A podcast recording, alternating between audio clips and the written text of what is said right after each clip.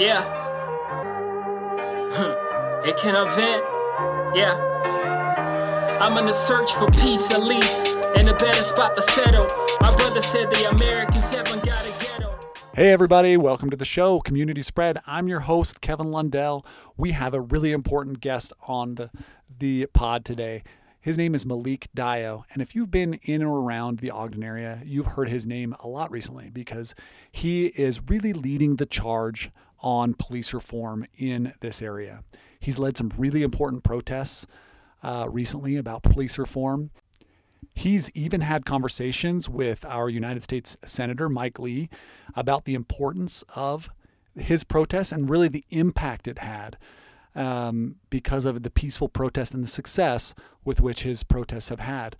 Uh, Malik has been at this work for a really long time, really predates George Floyd by a long time, and has really been a voice, a continued voice in our community.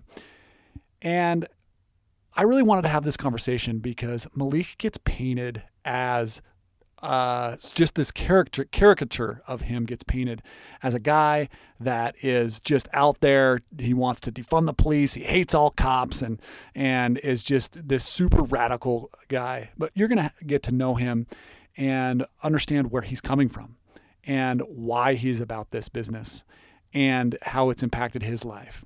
And I think when you understand that, you see Malik not as just a radical thing, but as a human being who has had uh, lots of experiences that have led him to come to a place where he feels like the most important thing and his purpose right now is to lead the charge on police reform in our community. So now's the point where I get to tell you a little bit about what I'm learning about or what I've been thinking about. I've recently been reading this book called Caste by Isabella Wilkerson. And in this book, she learns about and describes the caste system that is built into India.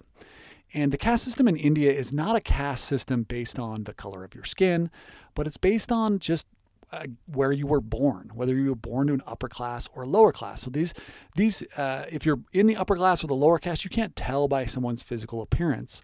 But nonetheless, there is this caste system in place there. And in the in the book, she compares it and contrasts it to the caste system here in the United States. And we don't call it that very often. We describe it as racism. But she very uh, eloquently puts about and talks about how it's it's a caste system. And one part in this book really, really struck home to me. And it was when she was talking about how, as she is uh, learning about these things and writing the book, she gets invited to a conference to talk about abolishing caste, and it's in India. And so she's surrounded by all these people uh, from India, and they are at a conference about abolishing caste. And what she starts to realize is that she can, even at this conference, look around the room and not by anyone's physical appearance, but she could tell who was born in the high caste versus who was born the low caste. And the way that she could do that was by their interaction with one another. She found that those who were born in the high caste were very comfortable uh, correcting other the other people from the lower caste. They felt entitled to explain what the other person had just described. Uh, they even physically stood over them at times, and it was almost this automatic dance that was played out between the higher caste and the lower caste. And this really started to blow my mind. You know, here, if you ask anyone around, are you racist? The answer is going to be no. Uh, and not only no, but they're going to be offended. But these people in uh, who were out to abolish the caste system in India were still portraying and still had this bias in them. And it was so apparent that someone from the outside could distinguish it. And that is actually what racism is here in America. And so that I had to take a deep look at myself. Do I do these things? If they're totally and completely unconscious. But I'm sure, I'm sure these things, I, I do these sort of things uh, where I, I, as a white male, am what was born into the privileged caste. And as part of the privileged caste, I have all of these unconscious sort of behaviors where I probably feel entitled to explain something uh, that someone else has said, uh, whether that be a woman, we know that as mansplaining, or whether that's someone from a different race, or uh, or I feel maybe I feel more comfortable correcting them. Maybe I stand or I wield my confidence. I wield uh, in a way that is really about uh, subjugation and subordination uh, more than it is about uh, anything else. And so this is something I think we all need to really think about deeply. It really blew my mind when I started thinking about this, and that this uh, we describe it as racism, but and it is. It's exactly what it is because we our caste is uh, our caste system is broken down by race, but we don't like to talk about it like that but it is. It's racism but it's it's the caste system that we've been established in that that can, carries on and continues on because a lot of it is subconscious. And in order for us to overcome that subconscious we're going to have to learn about it. It takes work. It takes us thinking about when we are applying and when we are taking advantage of the caste system and until we are able to think about it in those terms and recognize it in ourselves and in our behavior it's going to continue to perpetu- perpetuate. And not only in our behavior and us on an individual level, level, but on a policy level. What sort of policies are in place in America, in Utah, in Ogden that perpetuate the caste system, that perpetuate racism in a way that's unconscious, but yet is still set up to make it so the upper caste, that white privileged male class, continues to get to be the dominant caste in society. These things are prevalent, not only in our own behaviors, but in our in our policies.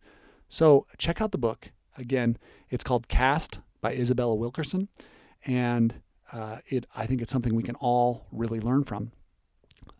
But now we're going to get to have this really great conversation with Malik Dayo. Look how far we don't came, we made it to this land of surprise. Though the prophecy says we all been to a bride. Spread the word, let it be known the heavens had us arrive. Right here, live in the flesh. Hey Malik, welcome to the show. We're happy to have you on. Thanks for inviting me, Kevin. I appreciate it. You know, I'm super excited about this conversation. If if you've been in Ogden and been paying attention in the last few months, then you have heard of Malik Dayo uh, because he's been out there and he has been fighting for police reform. And the interesting thing is, is as I've got to know Malik a little bit and kind of looked into it, is it's not i just started no, noticing him more recently because of the historic moment we're in but he has been fighting for these things uh, for much longer than that and so today malik we just want to get to know you like tell me you know what what tell me what has sparked you uh, to fight for police reform Okay. well, um, of course, it was with the whole hands up, uh, don't shoot movement, I can't breathe uh, movement, Trayvon Martin, uh, all those things that started happening happening about six or seven years ago. Uh, but prior to that, I was living in Phoenix, Arizona, uh, for about 15 years, and I was participating in activism over there. Uh, not as a leader, but I would attend protests and rallies for. They were mainly. What, what time? What time frame are we talking here? Uh, we're talking 94, 95. No, I'm sorry, 2004, 2005 um, in Phoenix, Arizona, with the SB 1070 law that was targeting uh, immigrants and stuff like that. So, um, tell me about that law. What? Give me a little, just a little rundown. Our listeners don't know anything about that. If I don't know anything about, I don't know anything about that. So anyway. SB 1070 is a Senate bill that they passed um, to give the police authority to ask people what their citizenship is based on their appearance. Okay. Okay. And so you are you're you're there, you're starting to get involved, you're and and, and starting to to learn about about or starting to get involved with these sort of things at that time. Yes. Correct, yeah. correct. So take us back a little bit further. Uh, we want to know who Malik is. What what's your what's your life story? Are you are you Utah native? Where tell tell us take us back to Malik. We want to know about you. Uh, I was born in New York City, 1970. Just gave away my age there, and I was raised there till I was about nine or ten years old, and we moved here to Utah. Uh, my family's originally from Puerto Rico. My grandfather came in the 1940s uh, from Puerto Rico and worked on the railroad uh, and retired from Southern Pacific here in Utah. Uh, my mother was raised in New York, and uh, she was part of the uh, she she wasn't part of the leadership, but she was uh, involved with the original El Comité social justice group from New York City from the early 1970s. Um, so the activism uh, comes from my mom, but it also comes from my grandfather because he was escaping oppression that was happening in Puerto Rico during the 1940s um, with police over there, oppress American police oppressing uh, American citizens or Puerto Rican islanders, and so he escaped to the United States, which is the land of his oppressors, uh, to escape oppression on his own island, right? And that's when he came here and he worked for the railroad and stuff like that, and uh, built built his home here. Activism is deep in your bones. You're not our first guest that uh, has activism deep in. We had Miss Betty on, and she has a, a, a similar story of uh, being involved in politics and activism uh, uh from an early age. Uh, so you're uh, you you move you move to Utah, um, nine nine or ten years old. what is that experience like? Moving from New York City New York City. Was that right? To it was a culture shock. I mean, it was pretty cool because when I first came to Ogden, if you're thinking 1979, 1980, it was like Mayberry. It was like, you know, I I grew up in the city and I came here and it was just like it was just like small small town. I seen a you know kids going to the river and playing in the you know just like in the street it was just unheard of right? It was just like what you i used to see it on tv and then i came here and i was like oh wow suburban lifestyle you know? It was pretty interesting but also my daughters are activists and uh, i got my grandkids involved in activism as well so right now we're five generations of activists in my family. Five generations deep in in activism that's amazing. Uh, okay, so you're you're growing you're growing up in Utah. Um, what's it what's it like uh, being a person of color uh, in Utah at this time? And are you experiencing anything with race or with the police, or uh, what what are you experiencing in this time that leads you? Oh yeah, to, so my experience is so I went to an elementary school called Mountain View School. It was on Lincoln Avenue, like around 15th uh, Street, and I remember going to the class. I remember all the Hispanic kids and kids into class not knowing Spanish. That was pretty weird to me. Um, I I got made fun of because I had a very strong New York accent, and I remember my grandfather coming to pick me up from school one time, and he didn't speak English, and he was talking to me in Spanish. When I answered him back in Spanish, the other kids laughed. You know, that made me pretty. It, it made me embarrassed to to really speak Spanish after that in public, and to the point where I didn't, you know, I didn't, I didn't want him, I didn't want the other kids hearing him talk uh, to me in, in Spanish. So it was a, I went through a little identity crisis and wanting to fit in. It was very LDS Mormon back then. Um, like I said, maybe two or three Hispanics in the class, one b- black kid, and coming from New York, it was like all blacks and a few Hispanics in my class. And I came in, it was like the complete uh, reversal, and I just to fit in so much, I just I I saw whiteness, and you know at that age, I just wanted to fit in, and I, I it was this I don't know if it was a self hatred or being ashamed of myself, but that that definitely was a, a factor growing up in middle school and, and uh, interesting I would say into high school. Yeah. Would, would you say that you, uh, in that process of fitting in, you started, you tried to suppress your your culture a little bit or and uh, like was that part of it or or? It was hard because on one i mean i grew up with hispanics. I grew up on lincoln avenue 17th street. Uh, that neighborhood was very hispanic back then um, being gentrified right now. Uh, so i grew up around it but as far as like school or work i had to take on a different persona. You know i had to sit up more straight. I had to speak be more articulate uh, when I spoke. You know, I, I, I couldn't use slang, or I had to make sure my homies didn't show up to my job to say, "Hey, what's up?" or you know, it, it, you you have to you have to learn how to live on both sides, right? You have to learn how to be proud and live within your culture, and then you have to learn how to adapt and and look safe and be acceptable to white society so uh, that's something I, I i still deal with a lot um in, man that in Utah to an extent that is something quite frankly that white people just don't think about yeah.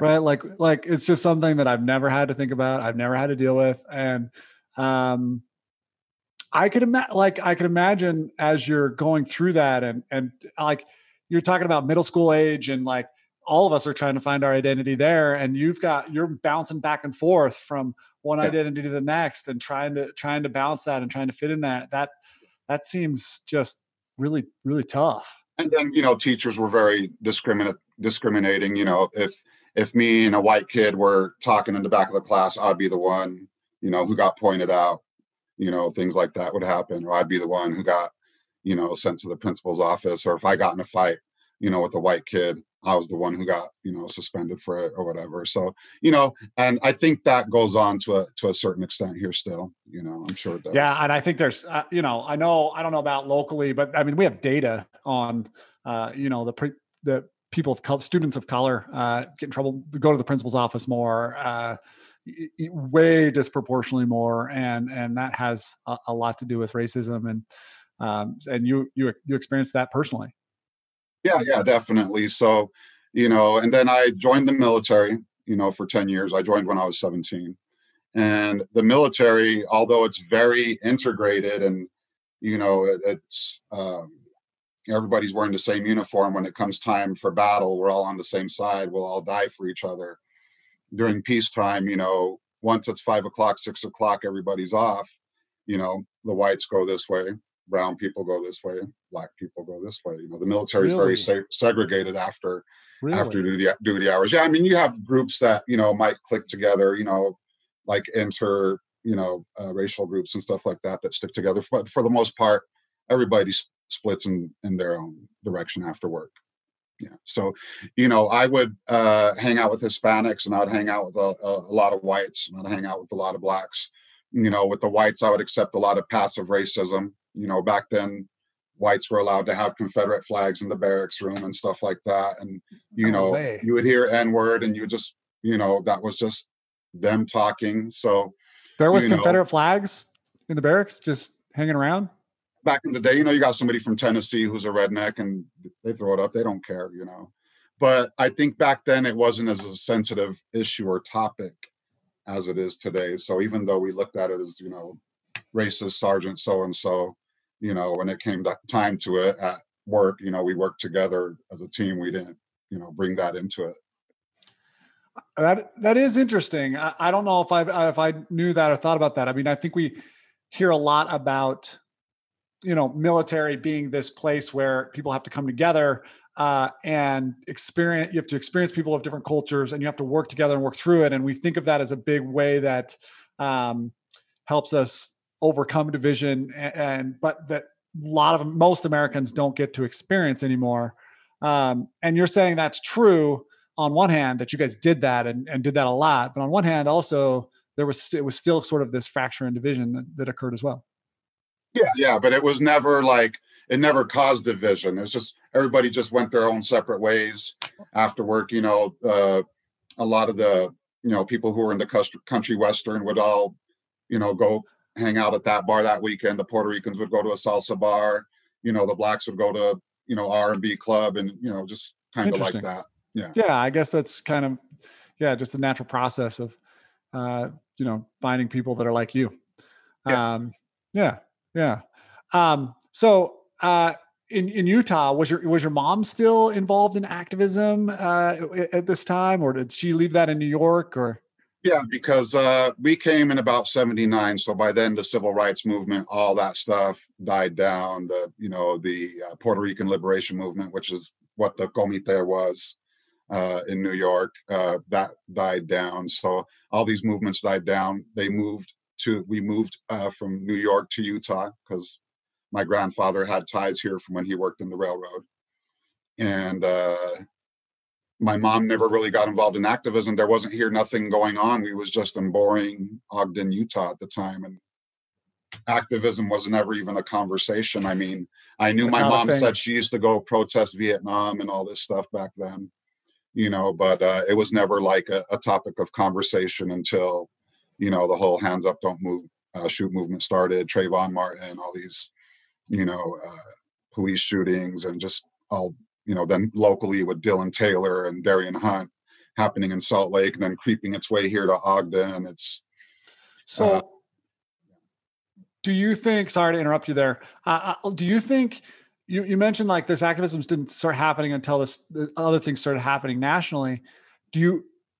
What's your opinion about were these were there was there racism in policing? Was there uh, abuse of use of force? Was this thing was this stuff happening in Ogden in our community the whole time and uh, we just didn't see it. We didn't know about it. There wasn't enough uh, movement or push around it to um, to to bring it to light. What what was happening during that time? And have you spoke with people during that time?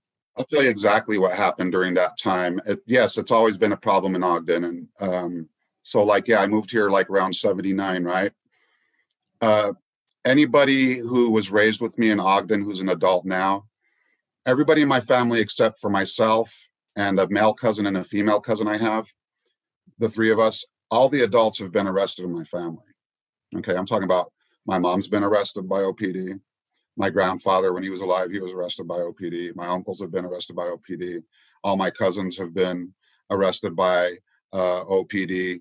My whole family, uh, practically, except for just a handful of us from my generation, uh, were yeah. If I if I wouldn't have joined the army and if I'd have stood in Ogden, I'd have got arrested by OPD myself. Wow. And what what is their experience behind that? I mean, so you know, maybe like minor drug possessions, ask, or like, are they are you, know, just in a crime? Are you just in a crime family, or no? We're not in a crime family. We're just uh, you know, uh, my family was basic at the time. We were basically made up of people who worked at Hillfield and their kids, and uh, yeah, you know, I had some uncles that you know like to party or whatever and stuff like that, but never like any heavy crime, maybe like minor drug possessions or not showing up to court and getting arrested for that. You know, the, the same stuff all the all the white bi- yeah same stuff all the white businessmen were doing at yeah, the same time. nothing just... heavy, nothing heavy. You know, but uh, a lot of the older ones that were older than me, like let's say my uh, older uncles or cousins that are old enough to be like uncles and stuff, most of them uh, were in Utah State Prison. Wow yeah, yeah, most of them all went to Utah State Prison. So, you know, if if I could just imagine my family, you know, the amount of us who uh, people from my family who were getting locked up during that time, um, I could imagine uh, everybody else's families as well. And how far how how far do you think this went into this in the system? Uh, you know, I mean, there's there's police officers arresting are I'm are the I mean, do you have experience with that? Like, or your family? Are the judges doing the uh, locking people up disproportionately people of color? Um, how, how has this deep in in the in the system in Utah at this time? If you remember, right around the turn of 2000, Ogden was heavily, heavily populated with Mexican immigrants. Heavily populated with Mexican immigrants. And what was taking place at the time is uh, a lot of police would set up like traffic stops at the Mexican clubs, Mexican clubs down the street, like on Wall and stuff like that. And they would set up these stops and they would stop all these immigrants and then they would charge them with DUIs. And from there, they'd be shipping them to Denver. And from Denver, they'd be deporting them. So, and it wasn't really being talked about that much, but there was like a two year period where Ogden was purging like all these Mexican immigrants out of Ogden. And it was just like going oh. under everybody's nose. Yeah. Whoa. That's stuff that I am uh, just not aware of. You know, I'm in the I'm in I'm a junior I'm a junior in high school at the time and yeah. like just oblivious.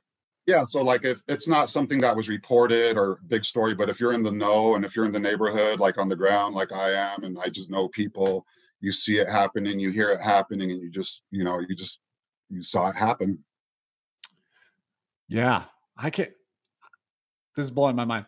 Uh, but so you are, um, you know, your, your your mom's out of activism. You're you're just kind of experiencing these things growing up, and then there's this national movement, and and and you're like, okay, wait, this is happening here. What can I do? What was that experience like for you, and what did you do um, at uh, at that time? I moved here from Phoenix. and the first thing uh, I found out is Wait, that there where, was some. where did you get to Phoenix? You you ended up in Phoenix. Yeah, after I got out of the army, I lived in Phoenix Okay. for 15 years, Oh wow, Yeah. okay. and then I moved to Ogden. So I've gone. I was gone for like almost 25 years from here, um, before I moved back. So um, they had the gang injunction going on in Ogden, and I knew a couple of girls that got served with it that were friends of my cousins, and I had no. What's no the gang? What's the gang injunction?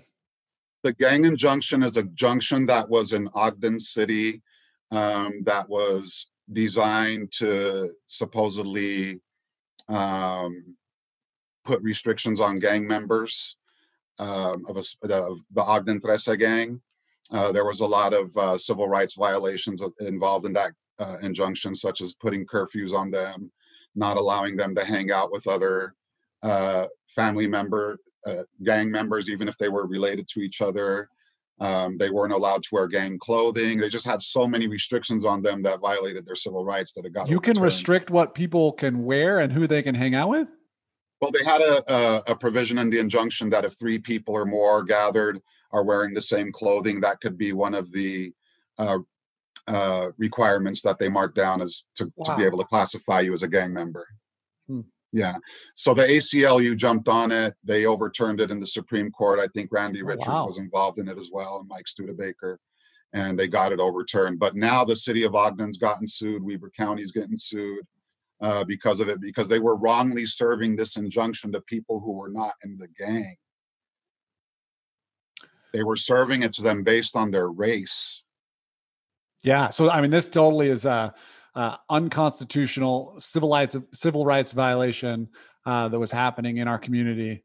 Um, Yeah. So I turned to this person. I said, "So who's who's fighting this for you guys? Who's who's trying to you know uh, fight against this you know uh, crap that they're putting on you guys?" And, And you're talking to the guy, the guy at the ACLU at this No, time. the girl, the girl who's uh, been served the injun- injunction. oh, And okay. she says, yeah. well, she's like, there's no nobody here. There's no activists here, nothing like that. So um, that made me, when I looked around and saw that nobody was fighting for anything here and just getting their rights trampled on, I was like, no, I'm not going to just sit here, a woke person, and just watch this happen. I'm gonna, I'm gonna step up and do something if nobody else is.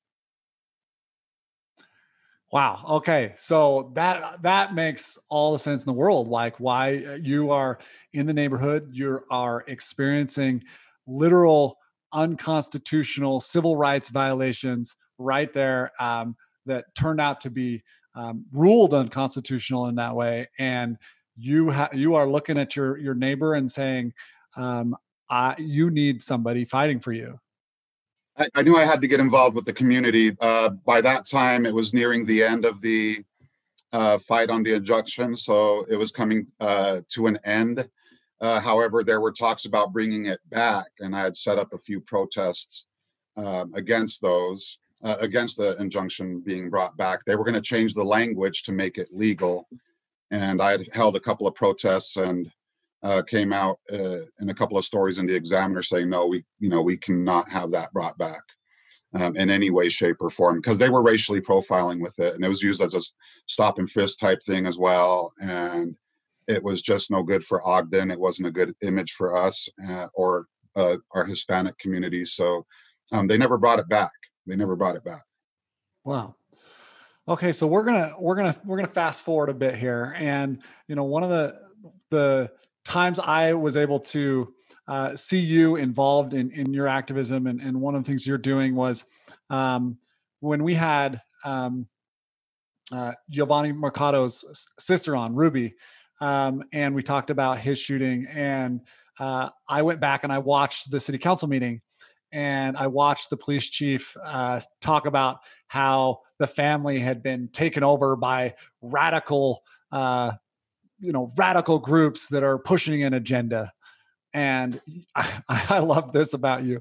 You stood up and you're like, I am that radical guy that the police chief talks about. You know, I mean, exactly. And this same uh, radical guy, right, uh, had Senator Mike Lee uh, quote him on the Senate floor and is in the Senate record. So I'm not just Tell me some- about that. Tell me about that. So, uh, do you remember the uh, take a knee protest on Washington where over 2,200 people showed up? Vaguely. Okay, so that was a big deal in Ogden over the summer as far as protests happened. It was right after the uh, George Floyd uh, okay. yes. killing by police. Yeah. I had that huge protest, and um, that right there was uh, that right. I lost my train of thought. Where were we going with that? Mike again? Lee. Mike Lee. Mike What- Lee, yeah. So I uh, Mike Lee quoted some things that I had said at that protest, right? Um, I had mentioned that you know this isn't a war against the, us and the police. You know that OPD just lost an officer. Um, you know he was our officer too. We're not against them. You know we're here for police reform. And you know just to paraphrase what you know what I said, and you know he ended up quoting me on that, and uh, he's quoted me on that several times to try to let people know hey even you know though there's friction between the police and the community these things can be done peacefully Yeah, and, and obviously when you said that in the city council meeting, you said it tongue in cheek, like I'm just a guy. Like I'm not I'm not a I'm not some radical uh person. I'm here for our community. I'm here for our people. Um, I'm here for you guys. Like we want to work, we need to work together at this. And you know, I think that's what we're we're seeing now is is who you are and, and what you stand for. And you are continuing to have uh, meetings with with Chief Watt and uh, Mayor Caldwell right now. Uh, as a matter of fact, I think you had one two days ago. Is that right? um, they weren't able to make the last meeting however i went to a de-escalation training that um, they presented to us So, so you went to a de-escalation training. So they they did they invite you to this de-escalation training because of where you're at, or uh, did, have you how how do you work yourself in into that position? well, eventually i want to go to the civilian police academy but um, i was just uh, we were on our group was uh, selected by um, the police department uh, to attend this uh, de-escalation so we could experience uh, some of the training that the police go through And so, I mean, this is the things you've been working for. You've been working at. You've been holding protests about uh, de-escalation. You've been holding protests about um, use of force, and, and so you're there at the de-escalation training. What was it like? Was it everything you'd hoped it to be and more? No, I expected a lot different. Um, I expected maybe some demonstrations by the police or some scenarios. Um, they had us go through this simulator. I went through the simulator. There was three different scenarios um, where you had to make a decision whether or not you know you pull the trigger or not. You know, for example, um, one of them is a guy running at you towards a knife with a knife. You know, do you shoot? Do you do you tell him to stop? You know, type of thing, right? Another one is uh, a guy arguing with his wife in a garage, and you know he's got a hammer, and you got to decide what you're going to do. Are you going to de-escalate? Are you going to shoot? Type thing. So what it is is this simulator is simulating whenever a police officer needs to make a split second decision at the blink of an eye, right? So it's that type of training, right? Which is not really what I'm fighting against. I, I totally understand that there's times uh, where police officers got to make that split second decision um, without thinking, and and they ain't got you know an extra second to see if you know what's going to happen. They got to shoot or you know save somebody's life or something like that. That's not the type of reforms I'm fighting. That's not something I'm fighting against, right? That's something I want the police to be good at that kind of stuff, right? What I'm fighting against is uh, putting people's knee on their neck uh, for uh, you know over six minutes and killing them. I'm against you know uh, choking somebody like Eric Garner. You know I'm against you know shooting somebody like you know Trayvon Martin. I'm against somebody uh, getting shot in the back like Patrick Harmon while he's running away from police. So that's the you know and those simulators aren't set up for that type those type of scenarios that's that's based on the personality and, and of the police officer right and the culture the of the people that put it together, the culture. And I think I think a, a lot of times in the media or anywhere else, we get caught up in the in the body cam, the moment of the of the of the decision to pull a trigger. And and I think when we had Ruby and David Timmerman on, uh, what we what we learned is like, okay, well, how could have that been handled rewind way back, how could have it been handled differently from the moment they get the call uh, that there's someone with a, with a knife, from uh, how they approach the the space to uh, you know, and so there's just there's so many other ways and, and yet we get hyper focused and apparently even in the de-escalation training that they're supposed to be doing uh, they're hyper focused on the moment of the of where you have to pull a, decide to pull a trigger or not. Correct correct. So and it's all based on shooting right? It's all based on using not using less lethal uh force right? It's based on shooting so that's the bad part of it right? Um as far as Jovany Mercado uh, that situation just as a layman who's never been you know a police officer there's i don't think it's so much like whether or not they were justified. You know the question should be whether there's other uh, methods they could have used that uh, were less lethal non-lethal and if those things do exist why weren't those employed uh, instead and why aren't those being used instead in general if that's the case. Uh, I think those are the questions we need to ask because if we're asking if the person's that if the police are justified, the answer is probably going to be yes because the way the laws are written is always are always going to be in favor, you know, of the police, right? So um, we can't look at whether it's justified. We got to look at whether you know it was necessary, whether there was other options that could have been used that weren't, and then we have to ask why weren't they? Definitely, definitely. I, I, I totally agree that we we we we get hyper focused on on the moment of the use of force and and we need to back up and talk about the culture of of the police department and and the culture of the police and um, so what is your opinion on um, you know as, as, we're sitting here to, today this morning uh, that an ogden police officer uh, shot a homeless person um, who supposedly attacked the police officer. Uh, but it was 7:30 this morning. They were they had entered um, a shop um, on 31st and Wall.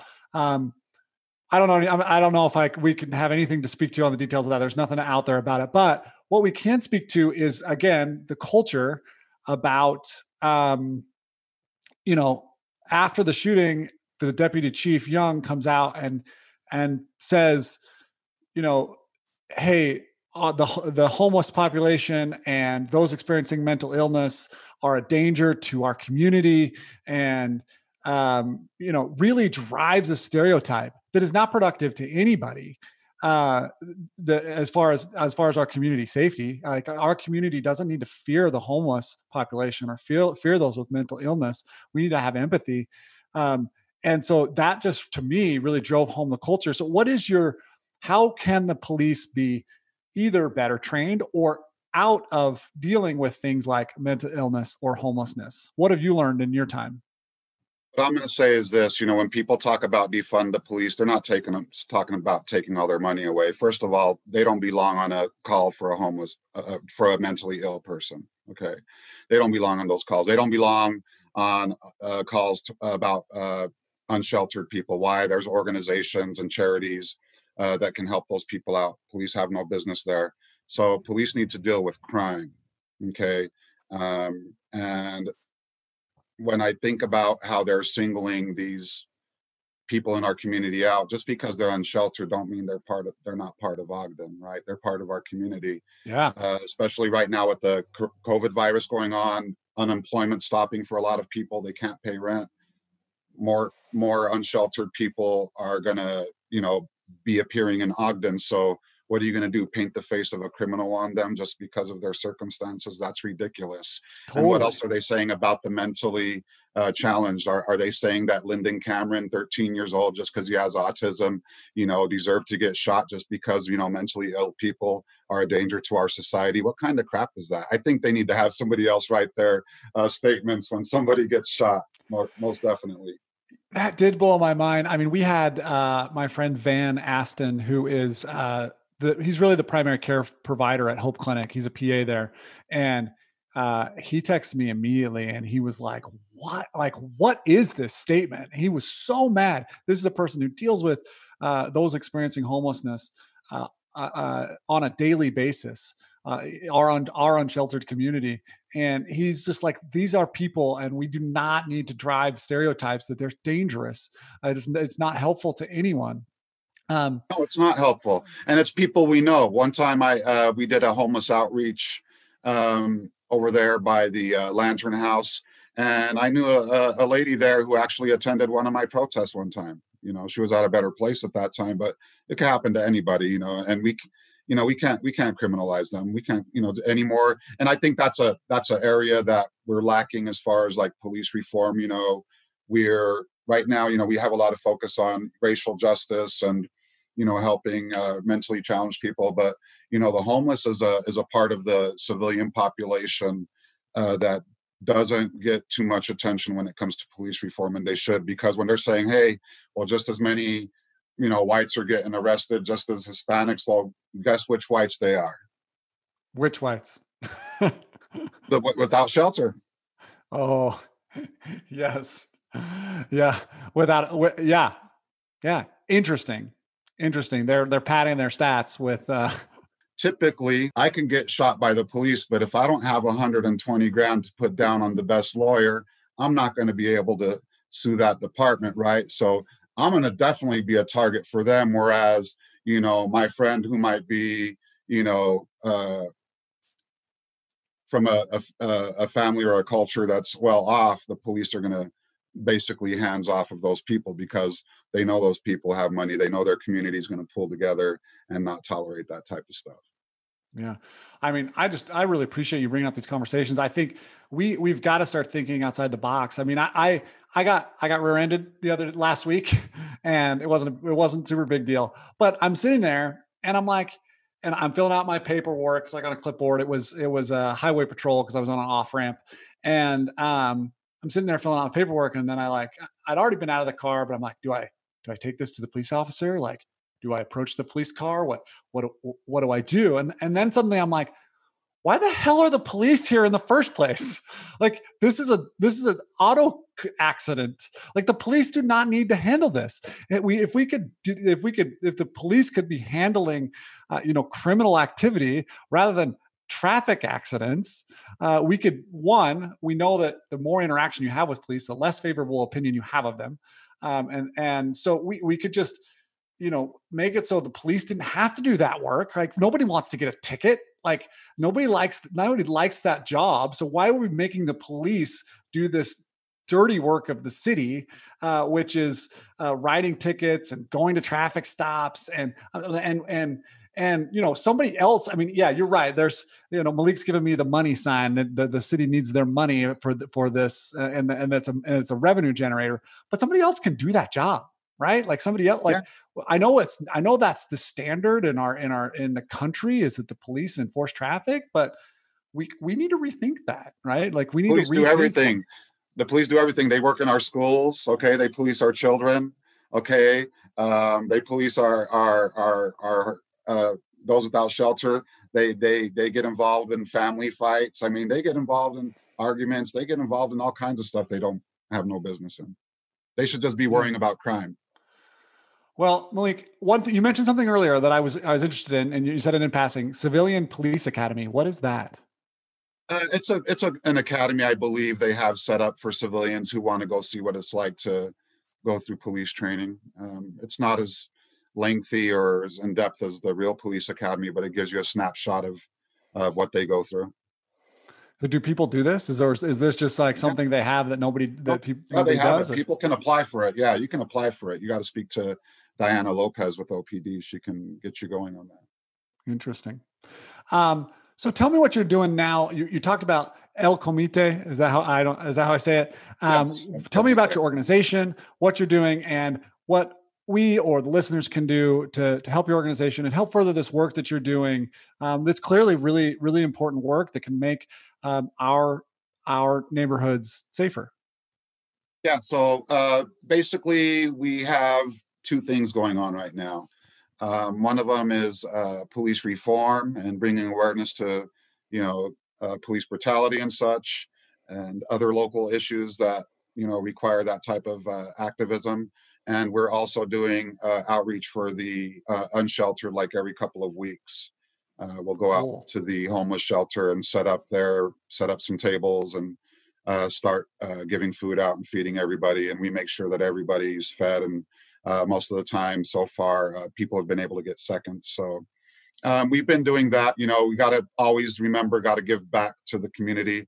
And I see these uh, people without shelter, and you know, there's a lot of mentally ill people there.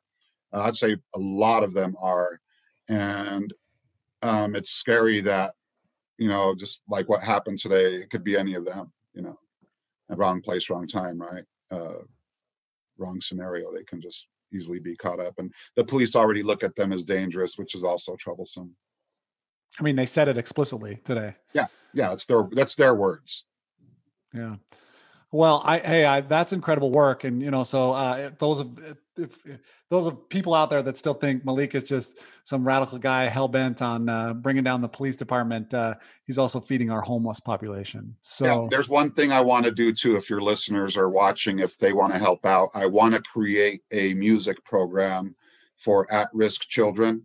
Um, I'm talking the most at-risk children that are out there that pretty much are are living a hopeless experience at that time. Uh, I have uh, want to do a guitar program. So if anybody out there has any old guitars laying around, any of them in your closet, missing strings that don't matter, um, find me on Facebook. Um, I need about eight or nine guitars. I already have people who are willing to teach and a space to do it in. I just need the instruments.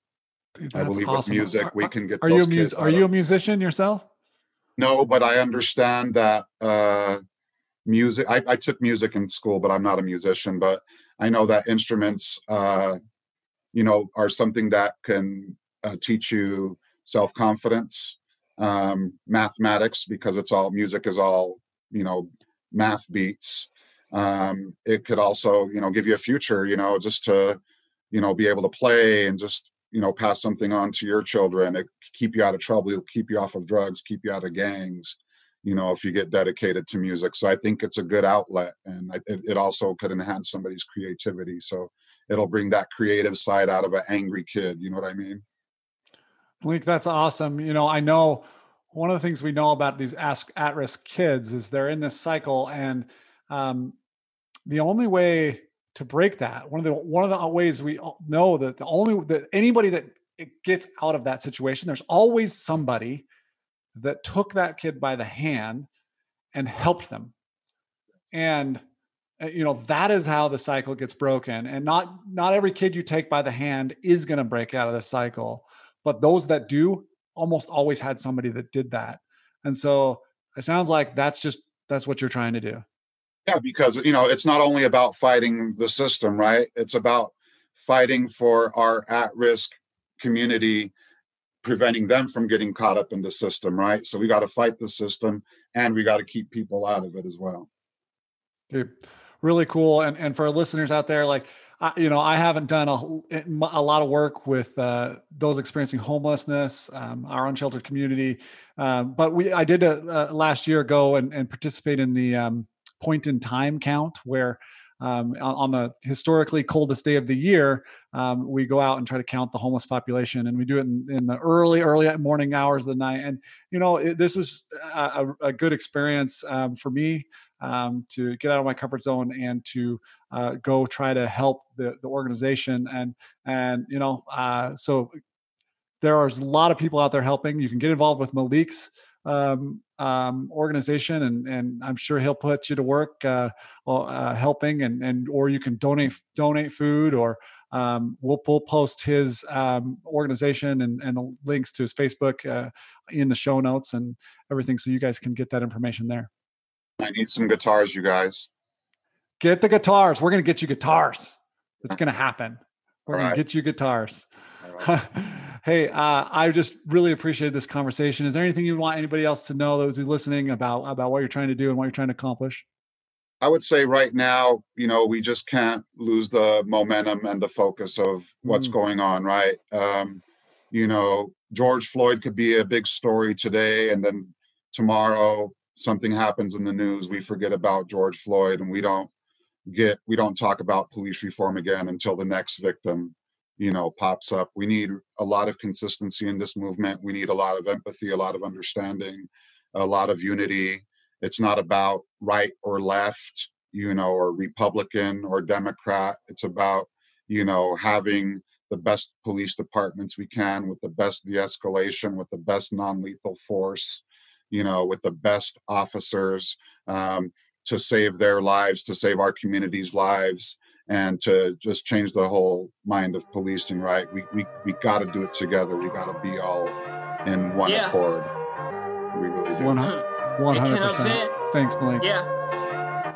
And that's a wrap for the show today. Thanks for listening. Make sure you send this pod over to a friend. We'd really appreciate that. We want to spread the word, we want to spread community. And smash that subscribe button while you're at it so you can make sure you catch the next episode and maybe give us a five star rating. Thanks, everybody. We'll talk to you next time. And you can find a liquor store or a pawn shop. They are thick with alcohol. They be drinking non-stop. I swear, I, I hear the sell gets a clip for real. Don't let me get in these facts. I dip. The government supplying the people crack for cheap. Brainwashing folks, every single cat's asleep. Though that Jim Crow side effect trapped in a mind state. And it seemed like we at the peak of the crime rate. My brothers, yo, listen. Our sisters go missing, and we down on the daily. Some kill for the dime sake. I'd rather tell the truth while kicking this rhyme straight. Half the people illiterate, can't read or write. Try to enlighten them, they tell you we don't need your light. See how early we leave college, straight up to the gig. We don't get to graduate, we get trade up to the league with no second plan. Hoping we got it made and do it big. We need more doctors and lawyers, politicians, and that. If you feel this in your heart, then I'm probably kicking the fat touche. And they talk throwing power and shout here. Everybody's dead broke and impoverished. I swear, I leave the everyday life based on mad wishes. The only jobs they have was provided by bad bitches. They rather get some brain than law that broad knowledge. Can't pay back LMA, and we can't afford college. Around here, the stake is always high, so they ban screaming, fuck the law. They rather leave and die for their gangs. They got nothing to lose, plus they sick with hate. Mad at the world, we got a bone to pick with fate. So white privilege for the kids to the slave master. We were left for dead, designed to hit the grave faster. It's a setup, and we ain't meant to survive. Look how far we don't came, we made it to this length of surprise.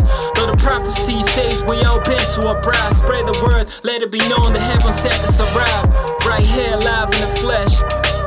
That's real. American 7 got a ghetto. Volume 1.